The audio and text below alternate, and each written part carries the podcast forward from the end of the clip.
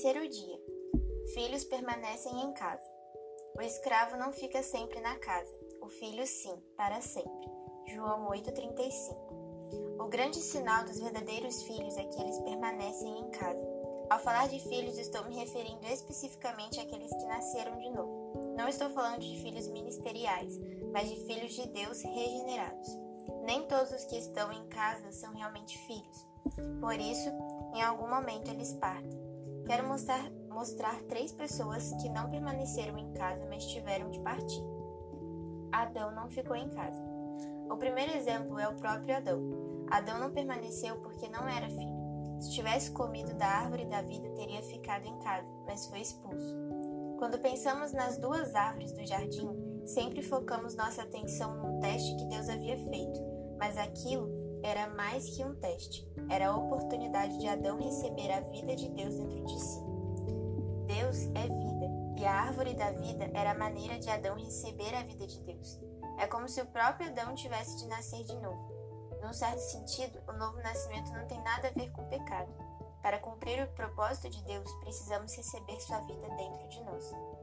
Um novo nascimento não é uma questão de mudança de comportamento ou de hábitos, mas de receber uma vida que não tínhamos antes. Essa vida é o Zoe, a vida incriada de Deus, sua natureza eterna. O que nos faz filhos é comer da vida de Deus. Em Lucas 24, enquanto os dois discípulos iam caminhando para a aldeia de Emaús, o próprio Senhor Jesus se aproximou e ia com eles. Então o Senhor lhes perguntou a respeito do que estavam falando, e eles relataram como Jesus havia sido morto pelas autoridades. Eles, porém, não reconheceram o Senhor. Nesse ponto, Jesus começou a expor-lhes as Escrituras, mostrando tudo o que estava escrito a respeito dele. Quando chegaram à aldeia, constrangeram-no para que entrasse, e quando o Senhor partiu o pão, os olhos dele se abriram e reconheceram que era Jesus. E aconteceu que, quando estavam à mesa, tomando ele o pão, abençoou-o e, tendo partido, lhes deu. Então se lhes abriram os olhos e o reconheceram, mas ele desapareceu da presença deles. Lucas 24, 30 e 31. A expressão usada aqui é a mesma usada para Adão e Eva.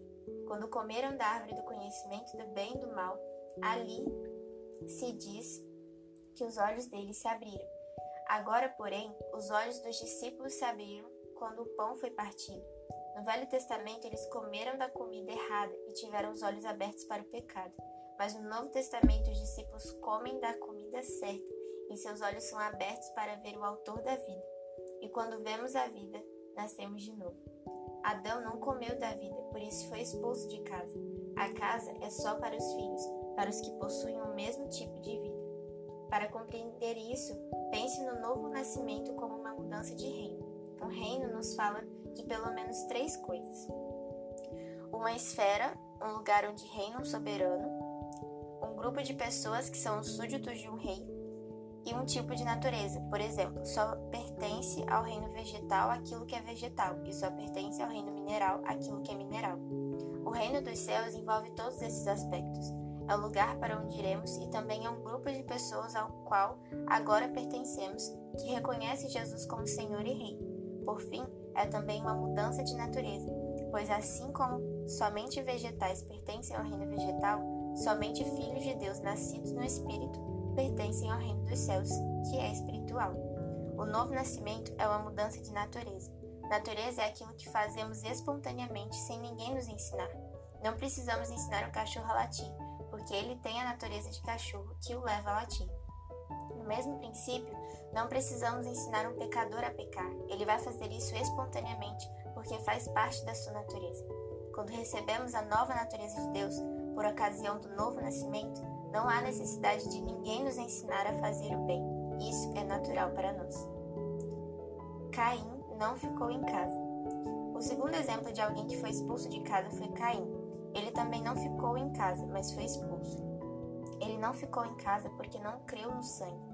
O sangue de Abel clamou da terra, mas Caim não foi capaz de ouvir o clamor do sangue do cordeiro clamando no altar.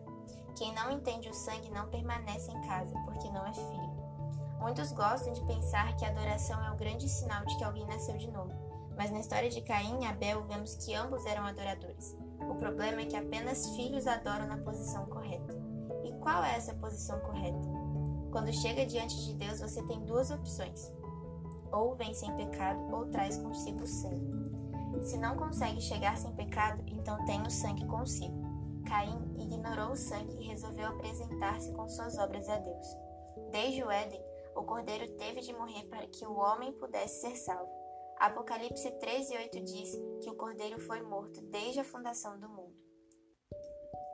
Quando aconteceu isso? Depois que Adão e Eva pecaram, eles perceberam que estavam nus e tentaram fazer roupas para si de folhas de figueira. Deus então mata o cordeiro e e da sua pele faz roupas para eles. Aquele cordeiro apontava para o Senhor Jesus. Para que o homem pudesse se apresentar diante de Deus, o sangue foi derramado no Éden. Depois que saíram do Éden, Adão e Eva tiveram dois filhos, Caim e Abel. Todavia, por alguma razão, Caim se recusou a se apresentar diante de Deus da maneira como ele havia pré-estabelecido, por meio do sangue. Quando aceitamos o modo de Deus, reconhecemos que somos pecadores que precisamos da cobertura do sangue. Caim, porém, não fez isso. Ele trouxe ao Senhor uma oferta de cereais, na qual não havia sangue. Abel, por sua vez, trouxe um cordeiro, que aponta para o Filho de Deus, o qual derramou seu sangue por nós. Quando o homem traz o sacrifício sem sangue, ele está dizendo: Eu não sou um pecador, não preciso do sangue para me cobrir, não preciso que o inocente morra por mim, o culpado. Não sou culpado. De fato, pelo meu próprio desempenho, posso satisfazer a Deus. Esse é o significado do caminho de Caim. É uma religião baseada na obra humana. Quando isso acontece, somos expulsos de casa. Não há lugar na casa para aqueles que ignoram o sangue. Há algo terrível a respeito da inveja. O Senhor disse que os servos não permanecem em casa, e o problema dos servos é que eles têm inveja dos filhos. Creio que Lúcifer atacou o homem por causa da inveja. Isaías 14,14 14 diz que o diabo queria ser semelhante ao Altíssimo. No entanto, ele encontrou no jardim alguém que já era semelhante ao Altíssimo. Imediatamente a inveja o levou a destruir a imagem de Deus no homem. Agora, encontramos Caim cheio de inveja de Abel, tudo porque ele tinha favor, era aceito diante de Deus. Abel talvez nem fosse melhor do que Caim, mas tinha favor, a aceitação por causa do sangue. O resultado é que a inveja mostra a realidade das coisas. Caim não era filho, por isso foi expulso.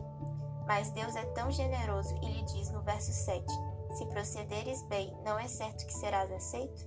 Se todavia procederes mal, eis que o pecado jaz à porta. A palavra pecado no hebraico é chatá, ela pode ser traduzida por pecado ou oferta pelo pecado.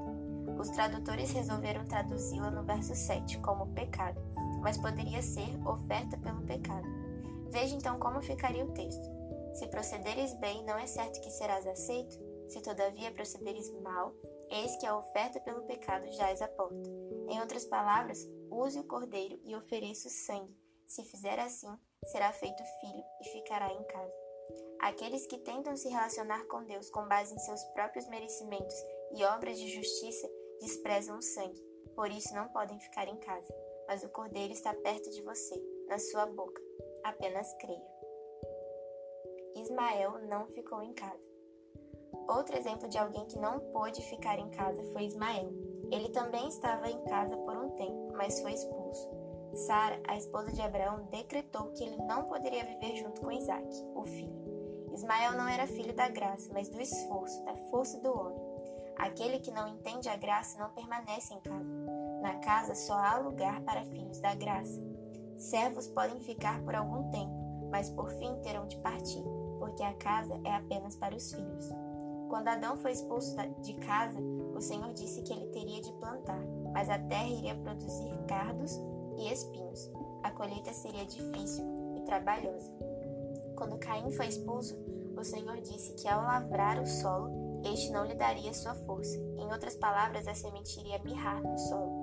Quando Ismael é expulso, o Senhor disse que ele habitaria no deserto, nos lugares secos e ermos da terra. Não haveria semeadura nem colheita. Tudo isso mostra que não há vida fora de casa. É em casa que desfrutamos do pão e da presença do Pai. Mas a casa é somente para os filhos, aqueles que nasceram de novo. No capítulo 4 de Gálatas, Paulo mostra que Abraão teve duas mulheres, Sara e Agar, as quais são simbólicas. Agar representa a lei, enquanto Sara aponta para a graça de Deus. Estas coisas são alegóricas, porque estas mulheres são duas alianças. Uma, na verdade, se refere ao Monte Sinai, que gera para a escravidão. Esta é Agar. Ora, Agar é o Monte Sinai na Arábia e corresponde a Jerusalém atual, que está em escravidão com seus filhos. Gálatas 4:24. Agar simboliza o Monte Sinai, que representa a lei. Então Agar simboliza a lei, mas Sara é a Jerusalém celestial. Em outras palavras, Sara representa a graça. Só é filho de Deus aquele que é filho da graça. Quem é sua mãe? Agar ou Sara? A lei ou a graça? É pela graça que somos salvos. Tudo que procede do Monte Sinai produz escravidão, mas nossa mãe é a graça. Não questiono que você seja filho de Abraão, mas quem tem sido sua mãe espiritual? Agar ou Sara? A lei ou a graça? Como posso saber se sou filho de Agar? Isso é muito simples. Aqueles que são filhos da lei vivem pelo seu esforço próprio, confiam na sua justiça própria e estão sempre tentando merecer a bênção de Deus por meio do cumprimento dos mandamentos. Em Gênesis 21:10, Sara diz a Abraão: Rejeita essa escrava e seu filho, porque o filho dessa escrava não será herdeiro com Isaac, meu filho. Está decretado que os filhos de Agar não poderão permanecer em casa junto com os filhos da graça. Desista de andar pelo seu braço confiado na sua força. Desista de achar que vai conseguir merecer algo diante de Deus. Venha receber pela graça e se tornar filho da casa. Verdadeiros filhos voltam para casa. João diz que se alguém não permanece é porque não é filho. A prova de que somos filhos é permanecermos em casa. Eles saíram de nosso meio, entrando, não eram dos nossos, porque se tivessem sido dos nossos, teriam permanecido conosco. Todavia, eles se foram para que ficasse manifesto que nenhum deles é dos nossos. 1 João 2,19 Isso não significa que, eventualmente, filhos não possam se desviar e sair de casa mas a verdade é que em algum momento eles voltam. O filho pródigo saiu de casa e viveu uma vida dissoluta. Entretanto, em nenhum momento ficou com medo de voltar para casa. Ele até pensou que nem merecia mais ser tratado como filho, mas estava totalmente enganado. O pai o recebeu com festa. Muitos irmãos ficam sempre procurando pais espirituais na vida da igreja, mas a ênfase do Novo Testamento não é a paternidade natural, e sim a irmandade espiritual. Não chame homem nenhum de pai, somos irmãos. É verdade que algumas vezes irmãos mais velhos não ficam felizes com a festa que recebemos quando voltamos para casa, como aconteceu com o irmão do filho pródigo, mas o centro da alegria é o pai. Por causa de alguns irmãos mais velhos rabugentos, muitos gostam de dizer que não tem mais fé na igreja. Todavia, em nenhum lugar somos desafiados a crer na igreja. Não é a fé na igreja que nos salva ou transforma, mas a fé no Pai na sua graça superabundante. A casa está aberta e há uma festa preparada para você.